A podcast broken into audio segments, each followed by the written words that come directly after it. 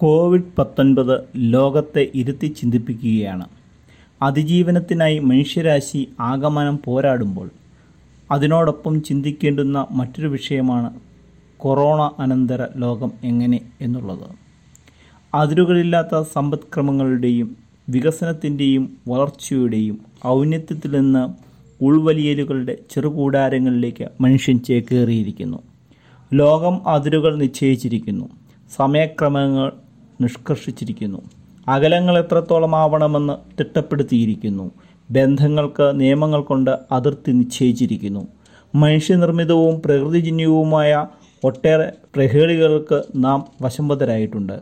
എന്നാൽ പരസ്പരം സംശയത്തോടെ മാത്രം ഓരോ രാജ്യങ്ങളെയും വ്യക്തികളെയും പ്രദേശങ്ങളെയും സമീപിക്കുന്നതും അകറ്റി നിർത്തുന്നതും കൊറോണ കാലത്തിന്റെ പ്രത്യേകതയാണ്. ഇനിയൊന്നും പഴയതുപോലെ ആയിരിക്കില്ല എന്നതു മാത്രമാണ് നമുക്ക് അനുമാനിക്കാവുന്ന പുതിയ സത്യം. തൊഴിൽ മേഖലകൾ തേടിപ്പോകുന്നവൻ അവിടെ അന്യവൽക്കരിക്കപ്പെടുമോ എന്ന ആശങ്കയിൽ.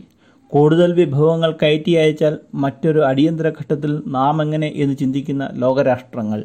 മറ്റൊരു പ്രദേശത്തെ ആശ്രയിച്ച് ഇനി മുന്നോട്ട് പോകുന്നത് ഉചിതമോ എന്ന് ചിന്തിക്കുന്ന പ്രാദേശിക നേതൃത്വങ്ങൾ.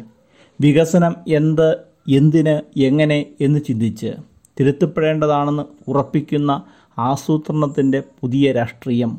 കക്ഷി രാഷ്ട്രീയത്തിനപ്പുറം പ്രതിഷ്ഠിക്കപ്പെടുന്ന മാനവിക ബോധം. ഇങ്ങനെ മാറിക്കൊണ്ടിരിക്കുന്ന എത്രയോ ചോദ്യങ്ങളും ഉത്തരങ്ങളുമാണ് കൊറോണ കാലം വെച്ചു നീട്ടുന്നത്.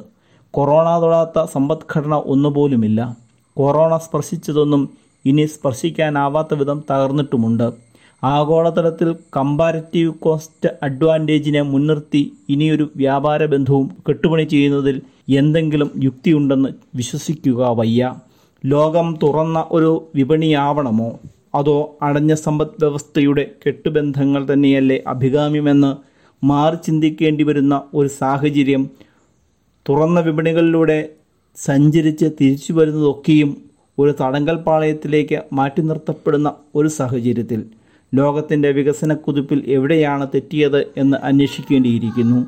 അതുകൊണ്ട് ഈ ലേ പ്രഭാഷണം ഉദ്ദേശിക്കുന്നത് കൊറോണ കാലത്തിന് ശേഷം നാം സവിശേഷമായി പുനരാസൂത്രണം നടത്തേണ്ടുന്ന വിഷയങ്ങൾ എന്തൊക്കെയാണ് എന്നുള്ളതാണ്. വിഭവങ്ങളുടെ അസന്തുലിതമായ വിതരണം പ്രകൃതി നിയമമാണ്. ലോകത്തിന്റെ ഏതെങ്കിലും ഒരു പ്രദേശത്തെ സവിശേഷമായ ഒരു വിഭവം കണ്ടെത്തുന്നതോടുകൂടി അത് ആർജിക്കണമെന്നുള്ള അഭിവാഞ്ച തന്നെയാണ് പുതിയ മേച്ചൽപ്പുറങ്ങൾ കണ്ടെത്താൻ മനുഷ്യനെ പ്രേരിപ്പിച്ചിട്ടുള്ളത്. സാധനങ്ങളുടെയും സേവനങ്ങളുടെയും ഇത്തരത്തിലുള്ള കണ്ടെത്തലുകൾ തങ്ങളുടെ കൈവശമുള്ള വിഭവങ്ങൾ ദൗർലഭ്യവും കാര്യക്ഷമമില്ലാത്തതും ഗുണരഹിതവും മൂല്യരഹിതവും ആണെന്നുള്ള സങ്കല്പനങ്ങളിലേക്ക് ഓരോ രാഷ്ട്രത്തിലെയും വികസന വളർച്ചാ കൊതുകുകളെ കൊണ്ടുചെന്നെത്തിക്കുന്നു. അതോടെ അമൂല്യമായ കാര്യക്ഷമതയുള്ള സാധന സേവനങ്ങൾ കണ്ടെത്താനുള്ള യാത്രകളും കയ്യേറ്റങ്ങളും ആരംഭിക്കുകയായി. ഇരുപതാം നൂറ്റാണ്ടിന്റെ മധ്യത്തോളം അത് തുടരുകയുണ്ടായി. പുതിയ മേച്ചൽപ്പുറങ്ങൾ തേടിയുള്ള യൂറോപ്യൻ കച്ചവടക്കാരുടെ യാത്രകളും തുടർന്നുണ്ടായ കോളനിവൽക്കരണവും ഉദാഹരണങ്ങൾ മാത്രം.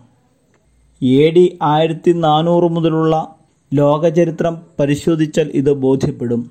ആയിരത്തി നാനൂറ് ജനുവരി ഒന്നിന് പ്രിൻസ് ഹെൻറി എന്ന പോർച്ചുഗീസ് ഭരണാധികാരി സാമ്രാജ്യ വികസനത്തിനായി പരിവേഷണങ്ങൾ ആരംഭിക്കാൻ നാവികരെ ചുമതലപ്പെടുത്തുന്നു. അന്നു മുതൽ നടന്ന പ്രധാന പരിവേഷണങ്ങളെ പരിചയപ്പെടുന്നത് നന്നായിരിക്കും. ആയിരത്തി നാനൂറ്റി പതിനഞ്ചിൽ പോർച്ചുഗീസുകാർ വടക്കേ ആഫ്രിക്കയിലേക്ക് വരെ സാമ്രാജ്യം വികസിപ്പിച്ചത് പ്രിൻസ് ഹെൻറിയുടെ നടപടി മൂലമാണ്. ആയിരത്തി നാനൂറ്റി തൊണ്ണൂറ്റി രണ്ട് ഒക്ടോബർ പന്ത്രണ്ട് ക്രിസ്റ്റഫർ കൊളംബസ് കരീബിയൻ ദ്വീപുകൾ കണ്ടെത്തുന്നു. ആയിരത്തി നാനൂറ്റി തൊണ്ണൂറ്റി മൂന്നിൽ നടന്ന കൊളംബിയൻ കൈമാറ്റം ഒരു വൻ കുടിയേറ്റമായിരുന്നു ആയിരത്തി ഇരുന്നൂറ് ആളുകൾ മൃഗങ്ങൾ സസ്യങ്ങൾ ഇവയെല്ലാം കരീബിയൻ ദ്വീപുകളിലേക്ക് എത്തുന്നു. പകരം പുതിയ ആഹാര സാധനങ്ങളും വിഭവങ്ങളും അവർ തിരികെ കൊണ്ടുപോകുന്നു. ആധുനിക ലോകചരിത്രത്തിന്റെ ഗതിമാറ്റിയ ആദ്യ വാതിൽ തുറക്കൽ ഒരുപക്ഷെ കൊളംബസിന്റെ വടക്കേ അമേരിക്കയിലേക്കും കരീബിയൻ മേഖലയിലേക്കുമുള്ള യാത്രകളാണ്. ലോകം പോർച്ചുഗീസ് സ്പാനിഷ് ആധിപത്യത്തിന് കീഴിലാവുന്നതാണ് പിന്നീട് കണ്ടത്. ഏഷ്യൻ ആഫ്രിക്കൻ രാജ്യങ്ങൾ അങ്ങനെ ആയിരത്തി നാനൂറ്റി തൊണ്ണൂറ്റി നാല് ജൂൺ ഏഴിലെ ടോർ ഡിസില്ലാസ് സന്ധിയോടെ ഈ രാജ്യങ്ങൾക്കായി വിഭജിക്കപ്പെട്ടു.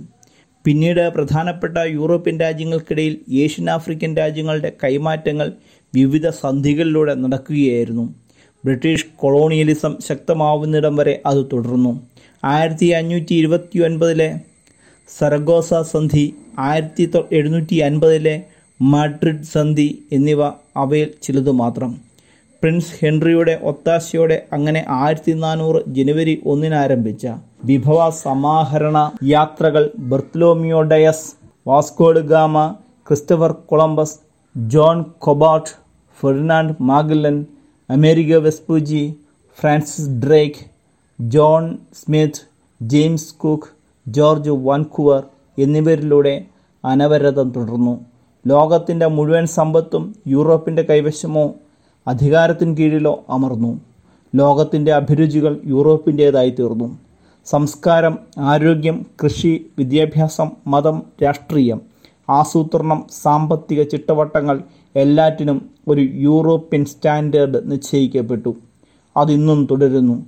ഇപ്പോൾ അതിന്റെ പൊളിച്ചെഴുത്തിനാണ് തുടക്കമായിരിക്കുന്നത്. ഒരു വൈറസ് അതിന് പോരുമോ?